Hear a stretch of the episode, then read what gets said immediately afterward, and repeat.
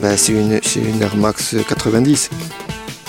On se rend tous compte que ben, notre territoire est petit. Elle a un regard, on dirait un tueur.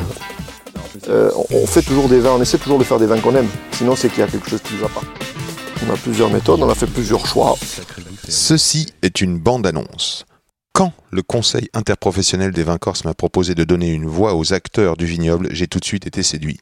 C'est vrai. Depuis l'âge de 16 ans, c'est-à-dire mon premier stage en cuisine, j'entretiens une relation d'amoureux charnel avec la Corse. C'est donc naturellement que je m'intéresse et mets en avant la progression de ce vignoble qui s'illustre par sa diversité de caractères, de climat, de cépages.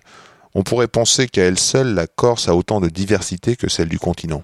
Premier épisode d'une série au long cours, le lundi 26 décembre, avec Manu Venturi, Domaine Vico et Claude Venturi. Cet épisode marquera le lancement de la saison Les sourires du vin corse. C'est à suivre sur Instagram Vin de Corse et sur l'Instagram Yann Diolo. Bonne fête les amis, rendez-vous le 26 décembre pour un premier voyage en Corse. Ciao